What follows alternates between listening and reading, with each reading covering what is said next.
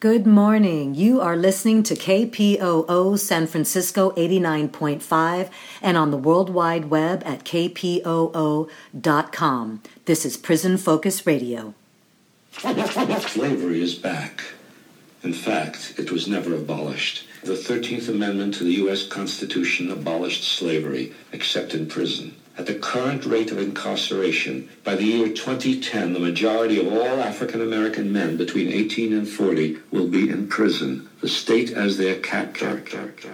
It's going to take people who are willing to fight, not people who want to negotiate with the enemy. Prison, prison, prison.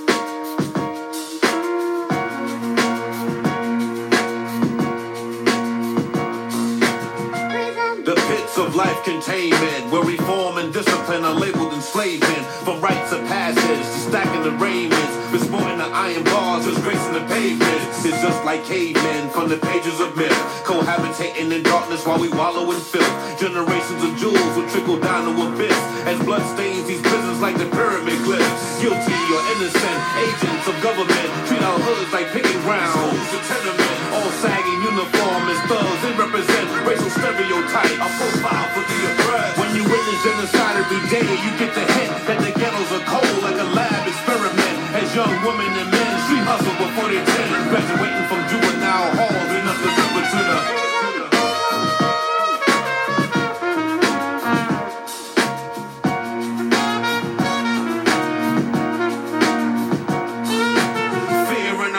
Generation X. The house of regret locks down our street vets. Regroup and repent. We lost sight of our mission. Without a we ride for justice, we must remain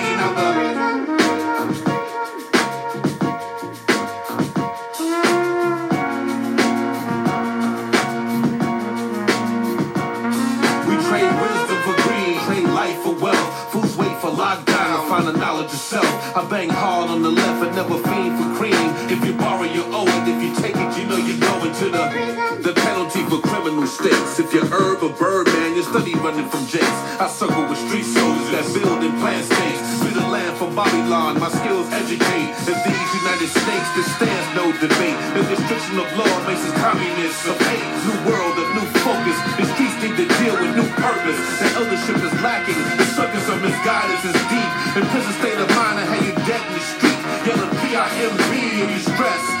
Player cards to rest. Tell youth to stay in school, research and manifest. Slave ways from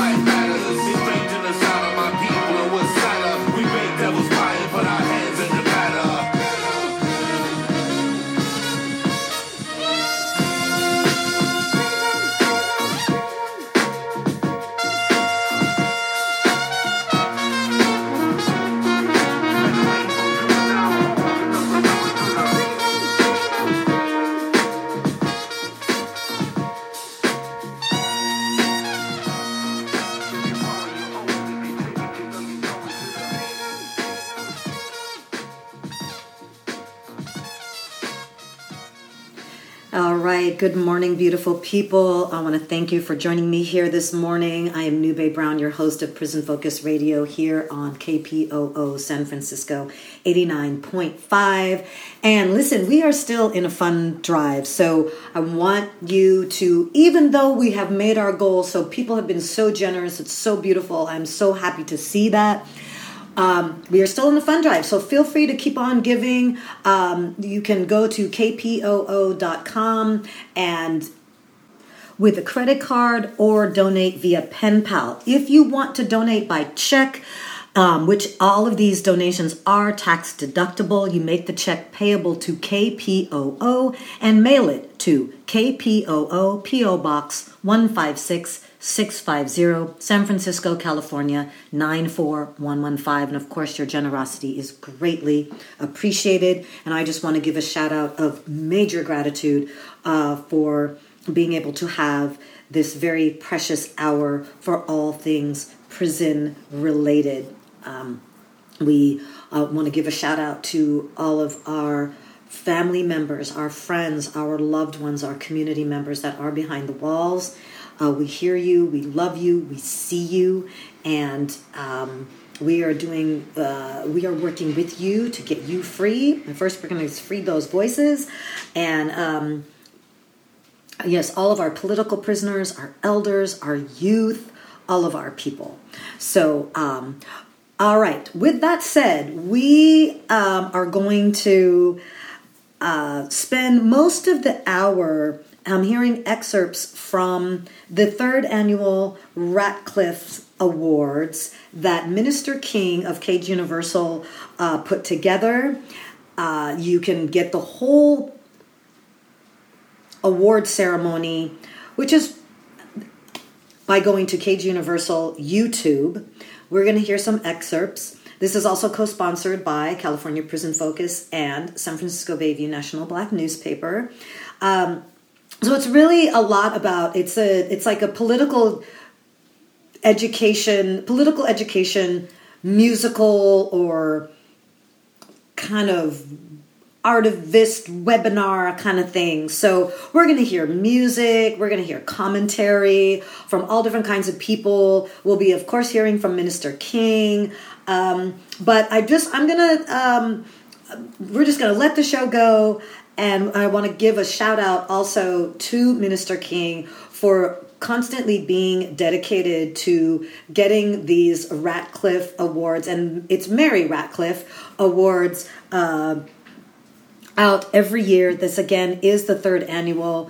Um, it's not easy putting this together. Also, being an artivist that he is, so much of his uh, work, time, energy goes into being that artivist. So, making music, making videos, working with people. So, it's really beautiful to see uh, what he has come up with. And of course, it everything had to go virtual once the pandemic started and uh, which is not over. And we're talking about COVID nineteen pandemic because we also know we have the pandemic of racism, colonialism, capitalism, and imperialism. All right, uh, we are going to go ahead and get started. And the first person that we're actually going to hear from, who is um, just going to uh, start us off, is Ida Ref from the Black Riders Liberation Party. All right. Here we go. Black power and all power to the people. This is Ida Ref, Minister of Public Relations of Black Riders Liberation Party, New Generation Black Panther Party for Self-Defense. You tuned in to the third annual Ratcliffe Awards. You know what I'm saying? Standing solid for prison abolition and the war to free all political prisoners and prisoners award. Um, so basically, you know, the Black Riders Liberation Party, the Black Commune Program, which is the upgraded 10-point platform, uh, the evolved 10-point platform of the original Black Panther Party. Uh, point E states that we ride because we demand uh, all cases of black people held captive in the jails and prisons of America to be reopened and retried by a jury of our own peers and um, freedom, of all, freedom of all political prisoners. You know what I'm saying? Um, all right, let's really get rolling here with the third annual Ratcliffe Awards. We're going to hear from Minister King. I want to remind you that this is audio from a YouTube video that is almost an hour long uh, around these uh, third around this third annual Ratcliffe Awards. Here we go. And we must pray. See, you got to change the gangster mentality into a revolutionary mentality. You know, when the roof is on fire, a man and a woman are two men, two comrades don't have time to argue the burning roof. Revolutionary gangster. Told my comrades to take heed, they took heed. Just give me that shot, revolutionary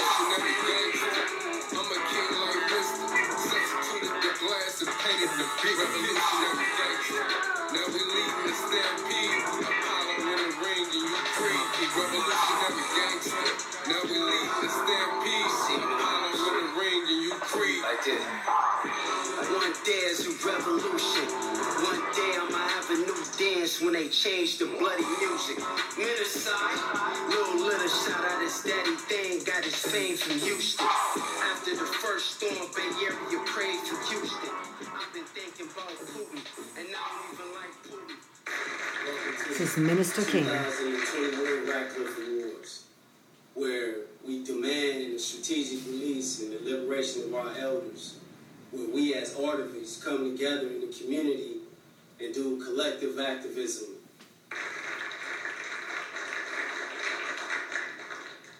Talk about some some real serious issues. Some some of these topics are gonna be kind of sensitive, but um, when we talking about people's lives, I think we need to be serious. For people that don't know, I'm a returned citizen. I just did 18 years in in the state prison, did six years in federal prison. So that's why we're here today to represent the incarcerated class, as well as the returned citizen, and some of those issues as they correlate.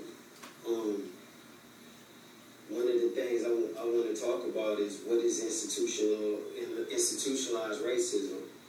You know, racism is embedded in laws and regulations of society and organizations. So, I was arrested back in uh, uh, early mid August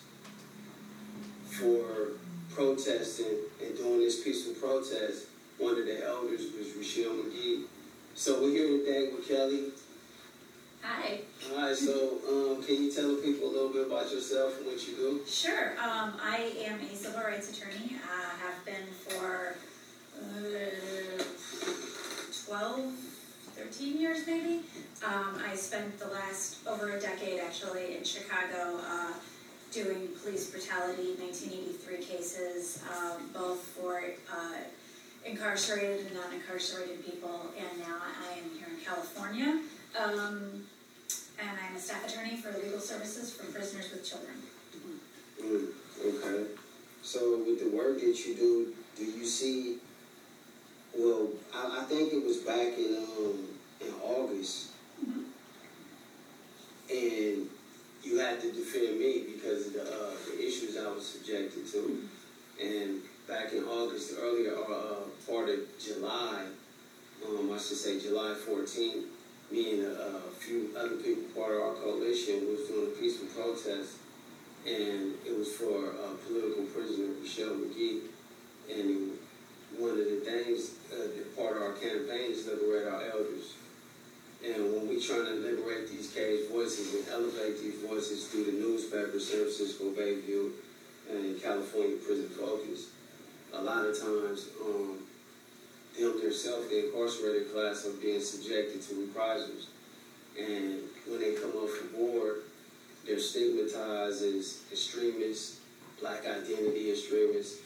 So, I mean, I know this is correlated to institutionalized racism, systemic racism. So we could, we could talk about those things, but it's always about a solution. So when we talk about Penal Code 4571, I mean, what do you know about that? Because I mean, I mean, when I went to the uh, prison, I was there not only to put out information and bring awareness about these elders, but I was there to put on fair and constructive notice. Well, I should preface by saying that I wasn't the only one who defended. Um, Richard Tan, who I believe is also joining us tonight, also defended you, and you had numerous people assisting you with your defense as well. So it certainly wasn't a one-woman job. Right, right. But um, yes, you were charged with uh, PC 4571, which, in the simplest terms, essentially says that somebody who has been convicted and spent time within a state prison is not allowed onto the um, land of uh, the state prison uh, or any lands adjacent to or belonging to, which is extremely broad, without the consent of the warden or other officer in charge.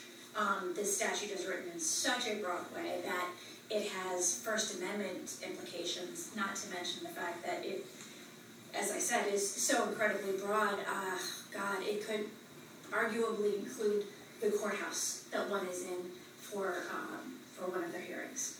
Right. So, I mean, how serious is it when you have people just stigmatized as being part of some type of subversive group instead of looking at them as an organization? My argument is what about the elders that's been incarcerated for 30 and 40 years that was in solitary confinement? and they still got inside of their C file, they confidential informants or whatnot inside of their central file that had these documents, which they call 1030s. And they're not able to marshal against these particular uh, documents.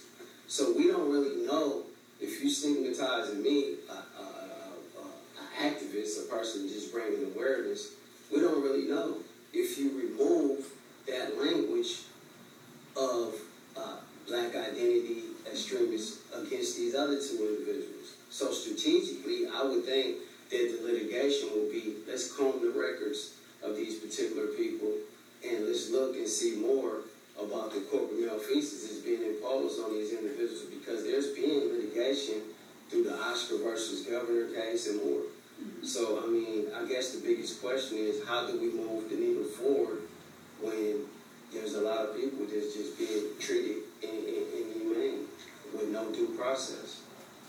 Whew, how do we, how do we move the needle forward with all that? I don't know if we have time to talk about that tonight. Um, I mean, you know, there's so many matters that need to be addressed. Um, I'm lucky enough right now to be working a little bit on the Ashker case, um, you know, which is dealing with um, prisoners who were in solitary confinement for up to 30 years at a time. And we're still fighting to get the information um, about uh, uh, the information from CDCR about who these confidential informants are that are saying, oh, this guy is part of an STG or this guy is doing this, this guy is breaking the rules, but nobody seems to know who it is, and we can't um, uh, we we can't validate it in any way. Um, so how we push that needle, I you know I guess in essence, and without sounding too negative, we just keep slamming our head against it and demanding information and demanding the validation of the information and the validation of such treatment. Right. And I, I mean, I think that some of the principal thinkers just been there doing a lot of movement building and culture exchange while they're being incarcerated.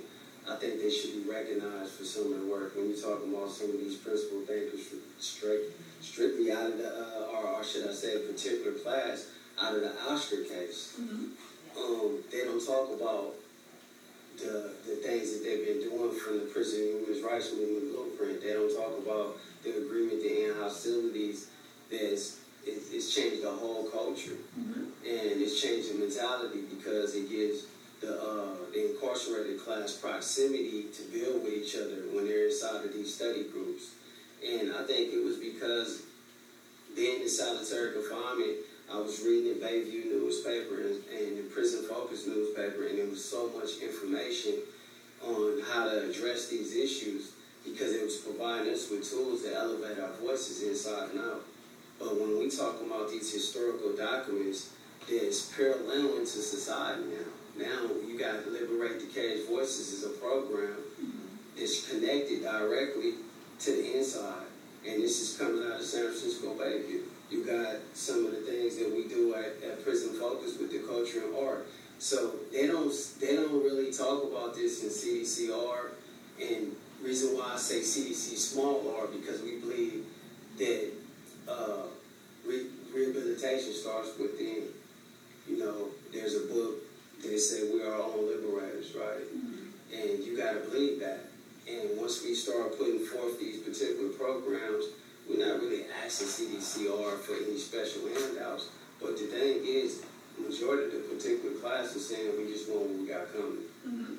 And that's basic uh, uh, rights, you know, human needs. So, I like that small small r because I've never known any human or animal that could ever be rehabilitated in a cage. Right. That doesn't exist. So, um, I want to thank you for coming out. Um, so, you got anything you want to add for today for, for what you guys got going? Um, I mean, we've got a few things going. Uh, right now, we're you know fighting to make sure that uh, any settlement that takes place in uh, county jails for the mental health of its prisoners is actually taking place uh, and is actually helping the mental health of the prisoners, and not just again building more cages. Uh, additionally, we're uh, reviewing evidence regarding uh, allegations of um, orchestrated fights on the yards and CDCR amongst uh, different um, supposed gang members. Um, so yeah, we're just we're keeping fighting, and we're just trying to continuously remind people that you know these these people that America seems to want to throw away on a regular basis, they're human beings, and they need our respect. And the Bill of Rights was written for them. Right.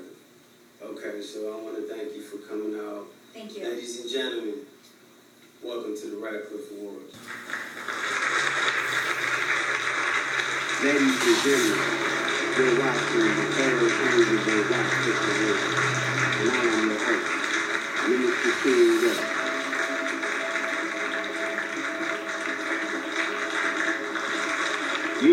You're the third annual Radcliffe Awards, and we'll be right back after these messages and a word from our sponsors.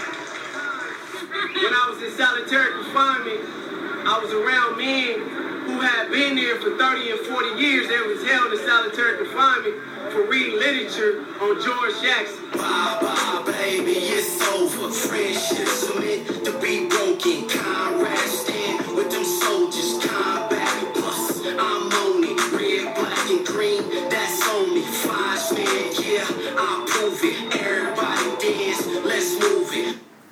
All right, that was Minister King doing his work uh, as Cage Universal and the artist that he So I want to talk about Chick Fitzgerald, who went in when he was younger, held captive because of the 13th Amendment.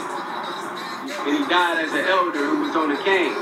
He died because of the draconian system, because CDC small r, California Department of Corrections, fell and refused to liberate this elder. So now we out here with boots on the ground trying to free them all. So what's the call? Free them all. Strategic release. Thank you. the 20th anniversary on June 29, 2001, G.I. Johnson is still fighting for freedom as police shooting and cover-up is pending in the court. A hearing on the LAPD not turning over tapes and evidence that the court previously ordered them to do. Please help and support G.I. Johnson in his fight for freedom. Go to freegiproject.org and post on social media. Thank you and bless us.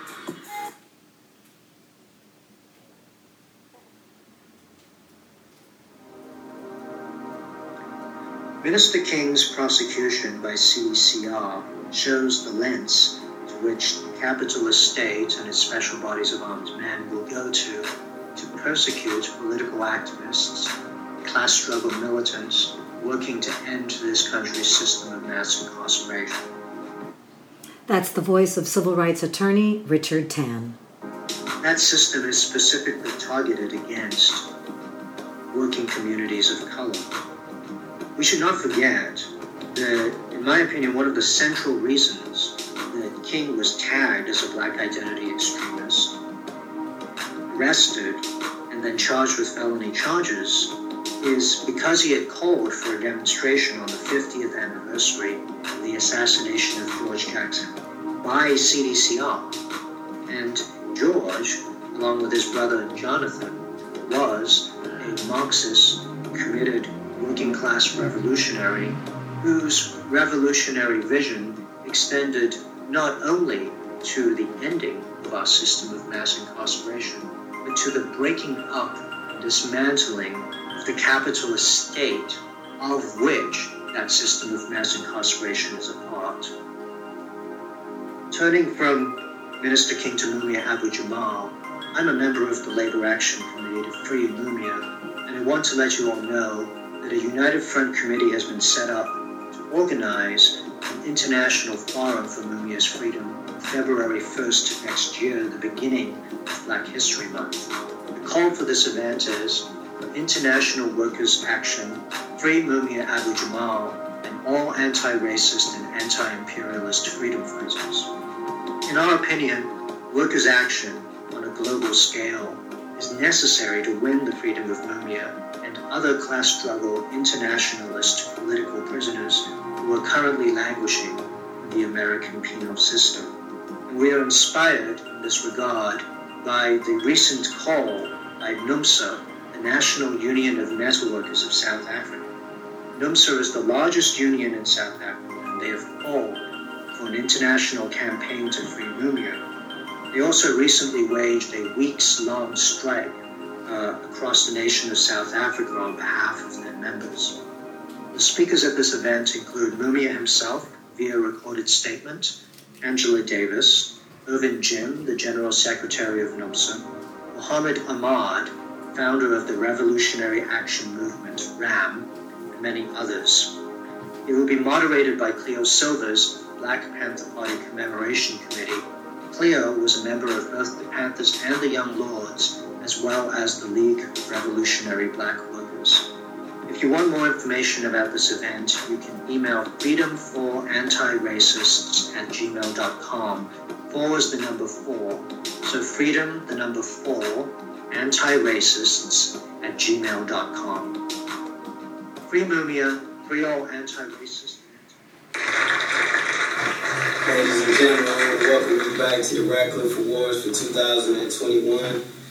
My next guest up is my sister, my comrade, to keep the boots on the ground for the people out here. I mean, like, I really don't know much to say because her actions resonate more than the words. So, I want to in- introduce you all to Tiny from Poor Magazine. All right, so you was here at the first awards. So you being here, so I, I didn't just meet you today. I remember when I was incarcerated, me and a few other uh, principal thinkers used to send you letters, articles, and used to publish them and support us. And um, it was many a times when we, we wasn't being heard because we was being subjected to being censored. And um, not only Poor Magazine, but San Francisco Bayview, uh, Mary and Willie Radcliffe, uh, and it was many more newspapers, MIM. So I always, when I read the, when I read Poor Magazine, I seen radical journalism because it was curriculum there. It was you guys was always out there with the people, and it was just boots on the ground. So I just wanted to know, what do you think? Here we are in 2021. Where are we leading with these issues? Some of the core issues, like uh, me and the brothers was talking about previously, the core issue to incarceration that I believe to crime, I should say, is um, inadequate health care, poor education. You know, we got an influx of opiates in the street, which we know you could go to CVS and Walgreens and get that, right? But um, one of the core issues is unhoused, the unhoused. And I mean, I know you and Mama D, y'all been on that issue for years. So here in Oakland, we dealing with, um, Poor Magazine, you guys is like the catalyst of bringing people together for the unhoused. So tell me a little bit more about what you guys do. You Well, you know, I speak and teach through, to verse and poetry, so I guess I'll be going in and out. I'm a poverty scholar, that houseless mama, that houseless daughter, all those people you don't want to see, never want to be, look away from me, what you want to do, arrest me, we're in your city. Yeah, so I brought my jailhouse attire because I didn't do 18 years. I did three months for the poverty crime of being unhoused in this occupied indigenous holler. Uh, orange ain't the new black. Hollywood will sell you that crack. Don't believe that. But I'm trying to uninvisibilize all the peoples that people turn their eyes away from and practice what I call the violent act of looking away. So yeah, from Oakland to uh, basically the Bronx, from so-called uh, Bellingham, Washington, where we just got back from, aka occupied Lummi and Nooksack territory, you have people being swept like we're trash. So let me first break it down, and I know that you're my conscious brother in this, but colonizer has codes to talk about us about about us without us. You already know. So they use these words like sweeps to make people think that humans are trash just because we on the street. So we do gotta flip the colonizer's language and not accept their designation for our oppression. So that's the first thing.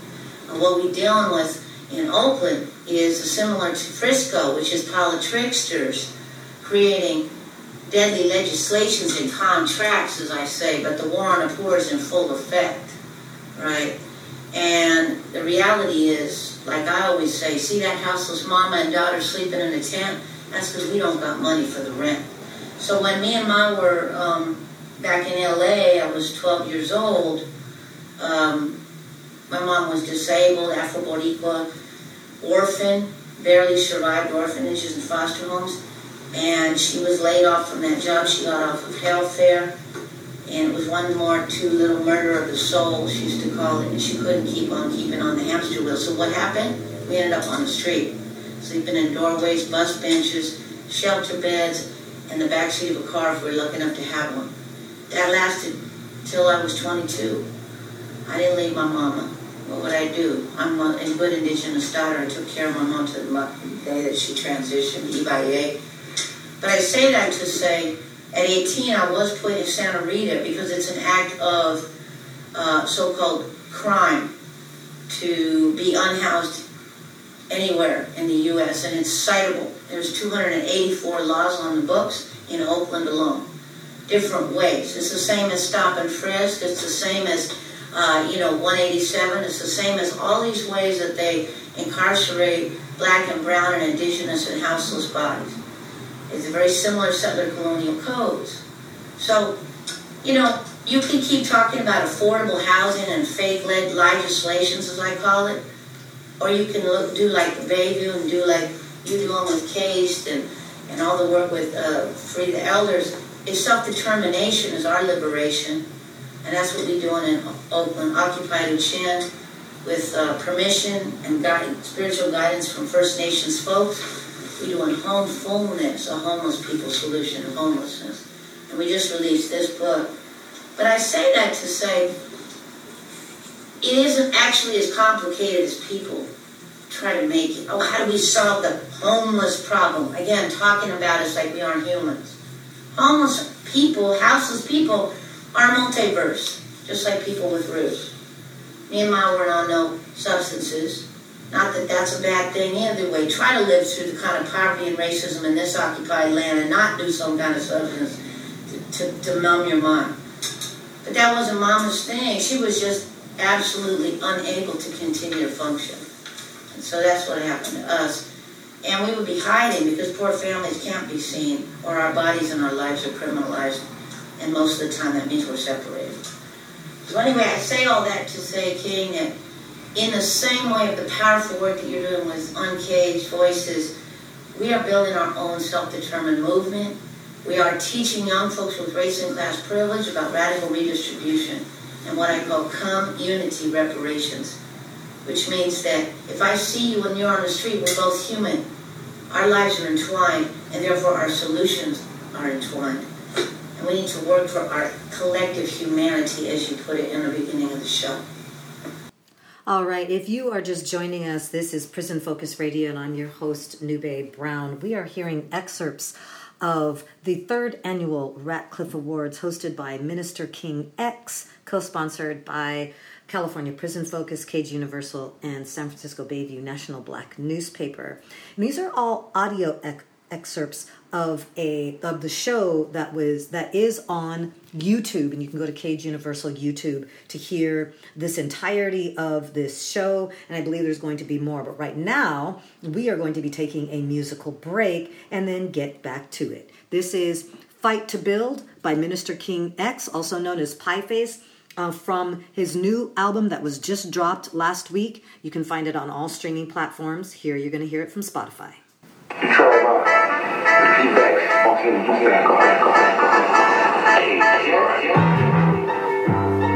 Finally let them dragons out.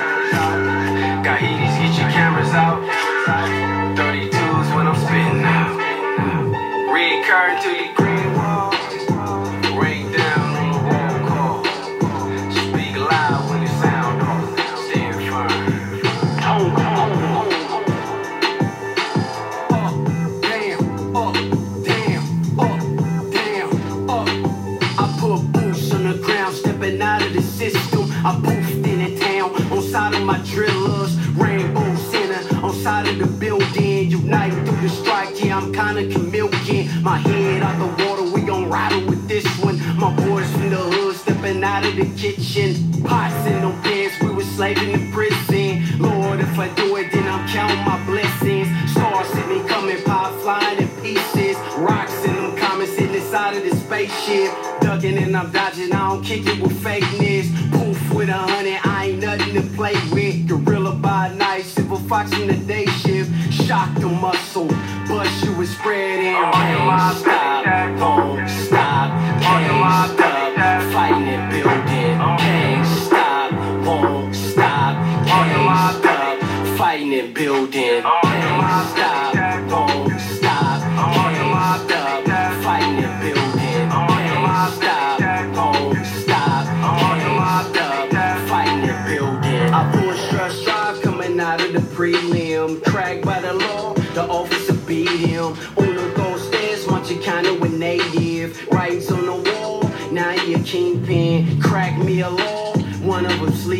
from juvenile hall. That baby's a free man, a cage second claw. None of us free men. Them hunger strike rest, fight the law with an ink pen. Mandela rules, long walk to freedom. Rules on the ground, my mother's is grieving.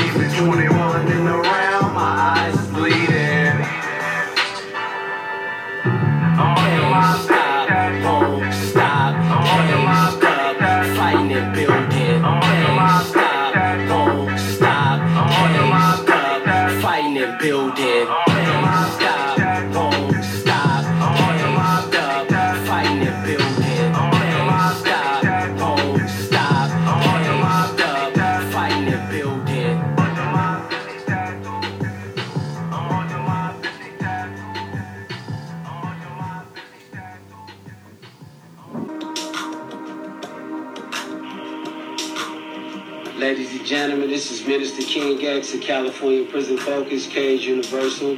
We here at the 2021 Ratcliffe Awards, and I got the principal thinker from the Mass Hunger Strike, the California Hunger Strike, Mr. Lewis Powell, the principal thinker of the historical book that's going around right now.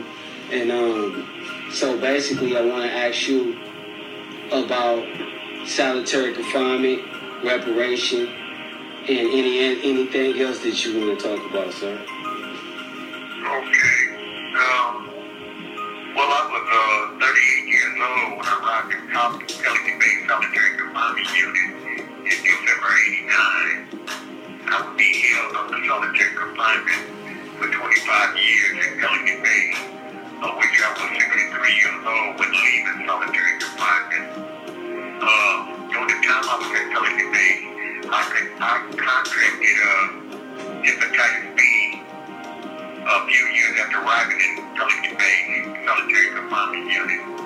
Um, between the years of 1989 and 1996, prisoners under indefinite solitary confinement had to share the same disposable razors and haircut clippers. A lot of prisoners had contracted uh, hepatitis B from decades of sharing needles. Some prisoners had HIV but you had no way of knowing anyone's medical history of having a contagious disease.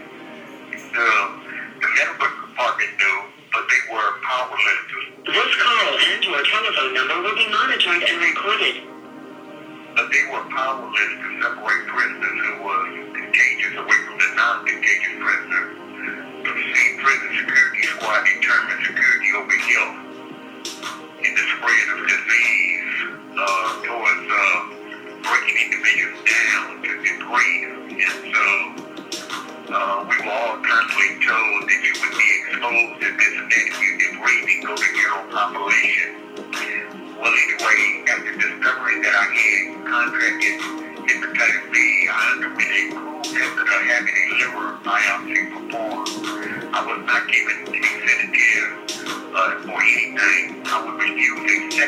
biopsy a few years later. Hundreds of solitary confinement prisoners who had contracted hepatitis B underwent liver biopsy. They too would reject going through it again. It was like uh, it was like they were stabbing you, you know, and it was cruel, real cruel.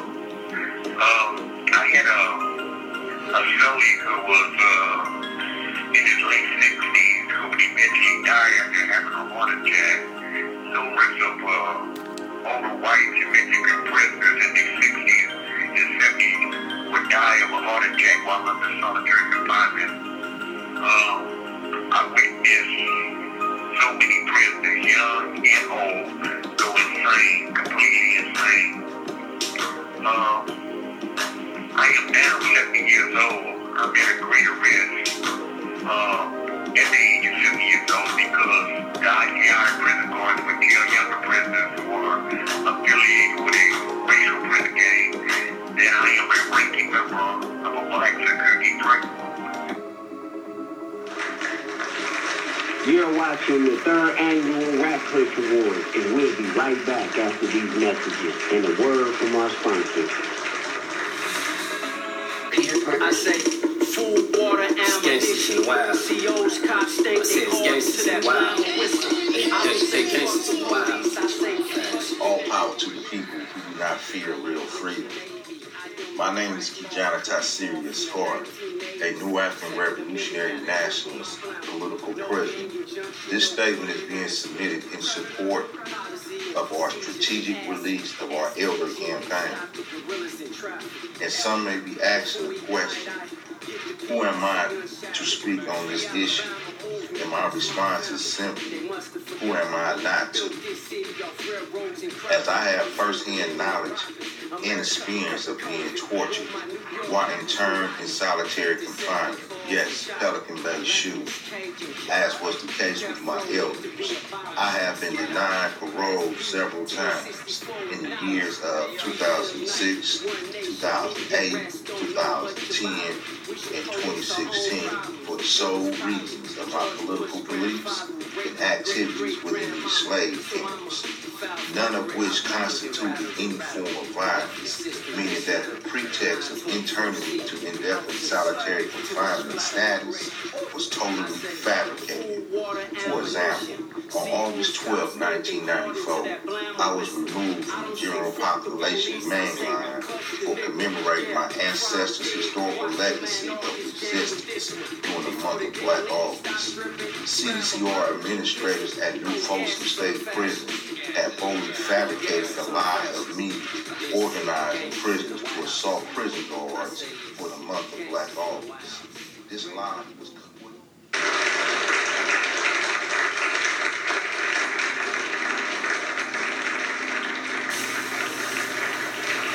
A Grieving Mothers Groupon Silent War. My name is Audra Candy Cohen and I represent the Grieving Mothers. I sit in a room with other women. Some look like me. We all have one thing in common. Our kids are dead.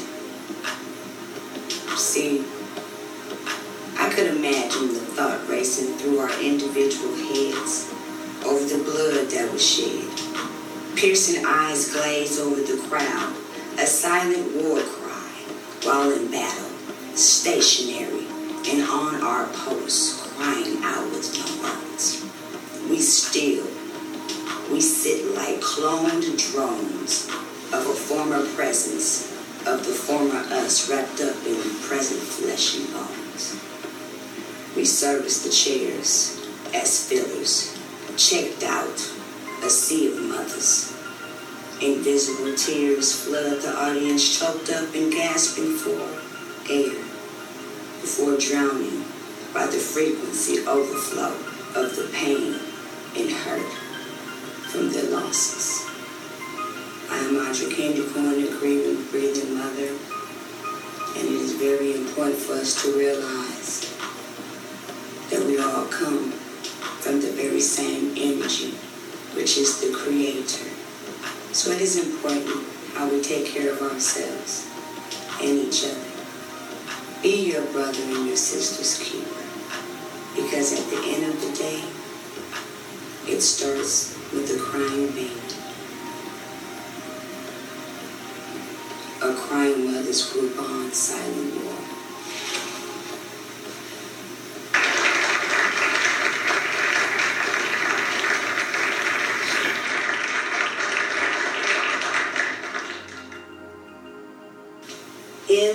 The indictment for, uh, there was an over 90 page indictment uh, that was presented to the international jurors for the We Charge Genocide um, International Tribunal 2021. And I had the pleasure of being able to put together a document from some of, the, basically just putting together some of the voices from uh, a few of the hunger strikers. And um, I want to read the piece that Joka Hashima Jinsai wrote because I think it's important. Again, this is this is part of the way um, about to liberate the caged voices and getting their voices out so we can help to get them out so people can know more about them. So I want to just read the piece. Um, it's an excerpt from um, Jinsai. For over 50 years, in violation of the 8th and 14th Amendments, clearly established U.S. law, see in Medley, and international law, the California Department of Corrections has presided over the genocidal domestic torture program in its indeterminate security housing units, SHU, against new African political and politicized prisoners in hopes of eradicating the ideology, the national identity of politically active new Africans in their custody. Security housing units, shoes, like those in Pelican Bay, Tehachapi, and Corcoran, are torture units. They are used indefinitely. They are used to indefinitely house human beings in solitary confinement based on an administrative determination that they are gang members, with an impetus towards breaking their minds in hopes of eliciting information and coercing them into becoming informants or active agents in the state. This virtually defines the validation indeterminate shoe confinement and debriefing processes, which are all interconnected. We were routinely told, quite frankly, at ICC Institutional Classification Committee hearings, the only way you'll get out of shoe is if you parole, brief, or die. At parole board hearings, the line was no different. The panel of law enforcement officials would state, if you want a parole date, you may want to think about debriefing. To debrief, one must become an informant, an agent of the state, and decades of torture and withholding of freedom are strong state sanctions to compel someone to make something up or simply parrot what they are told to say to get out of shoe or support a law enforcement agenda. Shoes are by definition torture units, and specifically experimental ultra supermax isolation units like Pelican Bay shoes, D Shore Corridor, and Corcoran's shoe B 4B ILC section, short corridor, were specifically engineered to warp reality for purposes of breaking men's minds. Yet in the case of new African revolutionary prisoners, there was an even more insidious motivation the extermination of new African revolutionary nationalism from the California prison system and society at large. New African revolutionary nationalist prisoners are the only group of prisoners consigned to SHU for our ideas, for what we read, or what we wrote. We resisted shoe torture, and our struggle to abolish shoe torture units was inextricably linked to the broader struggle to seize cultural hegemony in the U.S. from the ruling class and its tool, the state. This struggle has contributed to progressively changing attitudes in societies in prison, society and prisons. The lines between the socially hostile microcosm of prison and the politically reactionary microcosm of society were being blurred as progressive activists across the spectrum began to join hands across the walls with progressive and revolutionary prisoners, producing new social relationships, new political perspectives, and moving toward truly revolutionary, i.e., rational, character structures and ideology. The response of the state was to increase the repression against the new African revolutionary prisoner class Simply saying it, writing the term New African, would earn you a disciplinary report and more time added to your prison sentence. Again, in prison, New Africans, revolutionary nationalists, revolutionary scientific socialists were the only class of prisoners subject to California's indefinite shoe torture units based solely on their political beliefs and expressions. To be sure, the very purpose of the U.S. domestic torture program and the creation of sensory deprivation torture units across U.S. prisons was to control revolutionary attitudes in the prison system and society at large. That was a quote, said former Marion Supermax warden Ralph Aron. Control in this instance meant eradication of the ideological foundation of a specific racial and national group, New Africans in America, with three Ks. The decades, non-armed prisoners languished in shoe torture units with many breaking psychologically or abandoning their new African national identity in exchange for escape from the torture unit was indeed a form of genocide. waged against the new African nation, as few will dispute that its most advanced ideological and political proponents were some of the same prisoners confined in indefinite, indefinitely in California's shoes.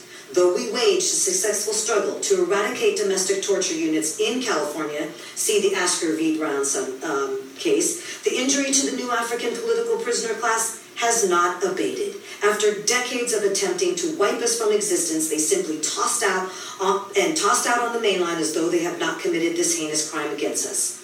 In the torture unit, there were no programs, educational opportunities, vocational training, or rehabilitative efforts at all. These are necessary to make one eligible for parole because our class has, on average, been imprisoned between 30 and 50 years. Once released from SHU, many of us were also due for parole eligibility hearings before the board.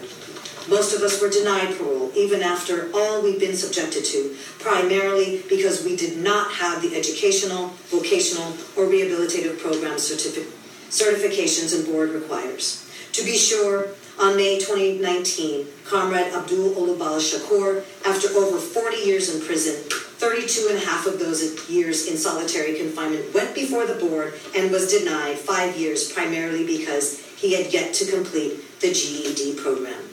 Had he had we not been illegally held in sensory deprivation torture units for decades on end, we would have long since completed these programs and more.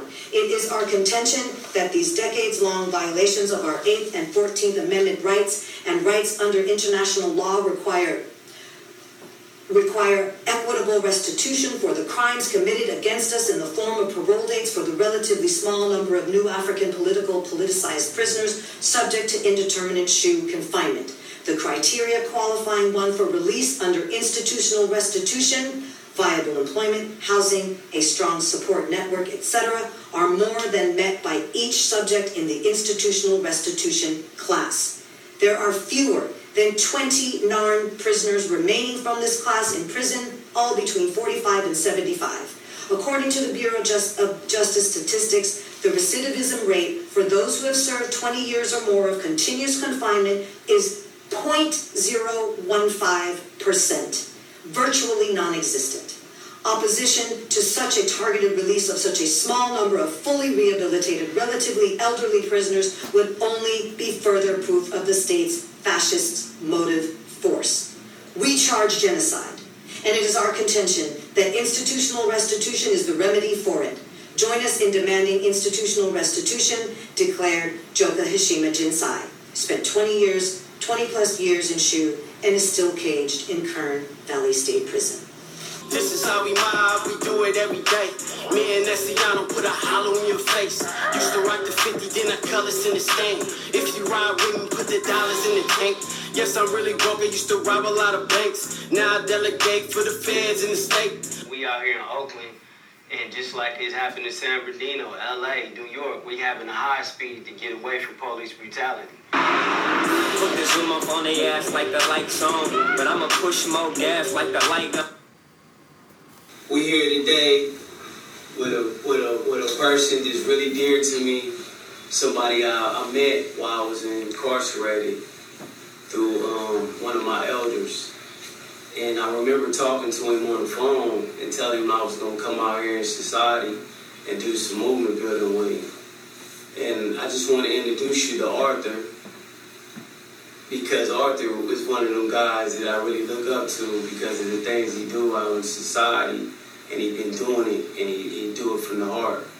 So I want you to tell me about the things that you've been doing, and, in, in not just in society, but for the brothers and sisters that have been behind the walls.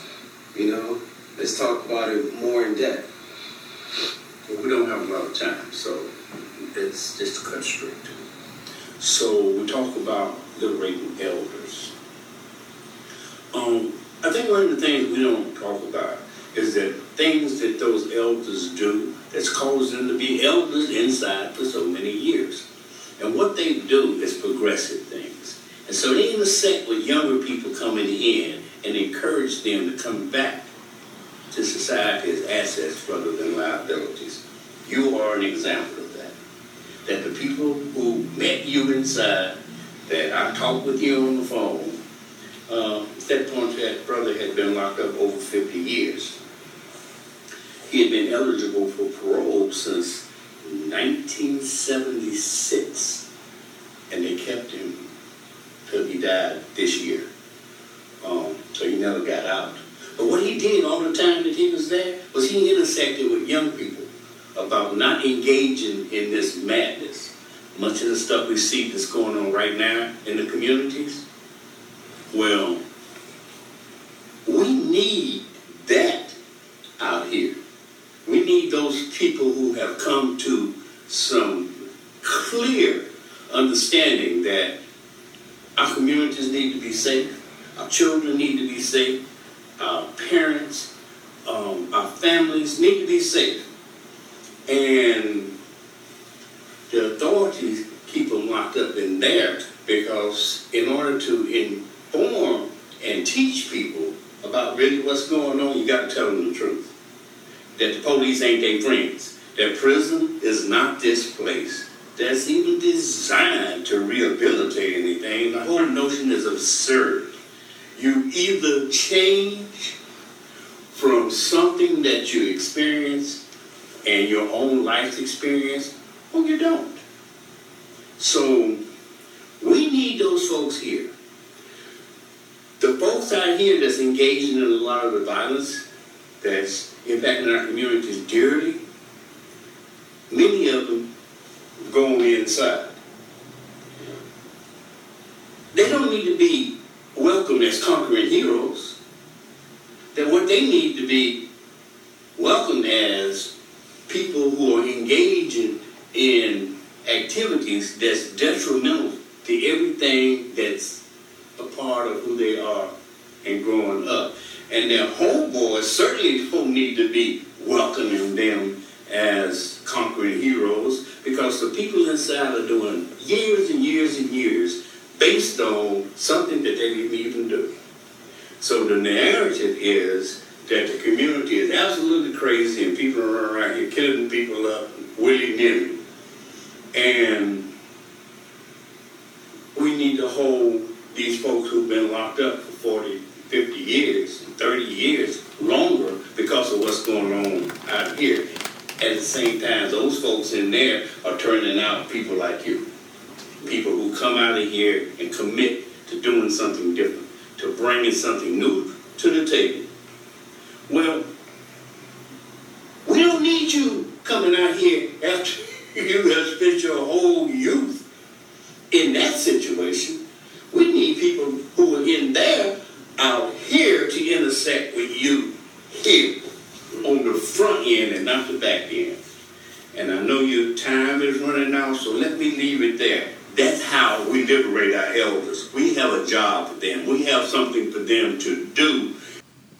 All right, beautiful people, that is our show. I do want to encourage you if you would like to watch that again, and I think that there also there's going to be more to come. Minister King X of Cage Universal is also going to be putting out a movie, so let's look for that. Um, of course, we want to shout out the Homefulness Handbook that is put out by Poor, the Poor Magazine family. You heard from Tiny. Um, continue to please uh, visit the website of California Prison Focus by going to prisons.org. Read the articles, read the newsletter, um, check out their Facebook page and all of their social media platforms, and make donations, investments into these newspapers. Uh, go to, again, Cage Universal, Minister King at uh, YouTube listen to his new album that dropped just a little bit ago. You can find it on all the um, the streaming platforms for music. And I want to encourage you also to go to the San Francisco Bayview National Black Newspapers website at sfbayview.com. Please do what you can to either support with your time or your money. And um, again, I want to thank all y'all for being here and uh, for all the incredible work that is being highlighted by this uh, third annual Ratcliffe Awards. A big shout out to Mary and Willie Ratcliffe for holding this down as editors and publishers of the San Francisco Bayview National Black Newspaper, Kim Pollock for holding it down for editing and publishing the uh, Prison Focus newspaper. Peace out. Love y'all. Ubuntu. Get ready for work week with Steve Zeltzer.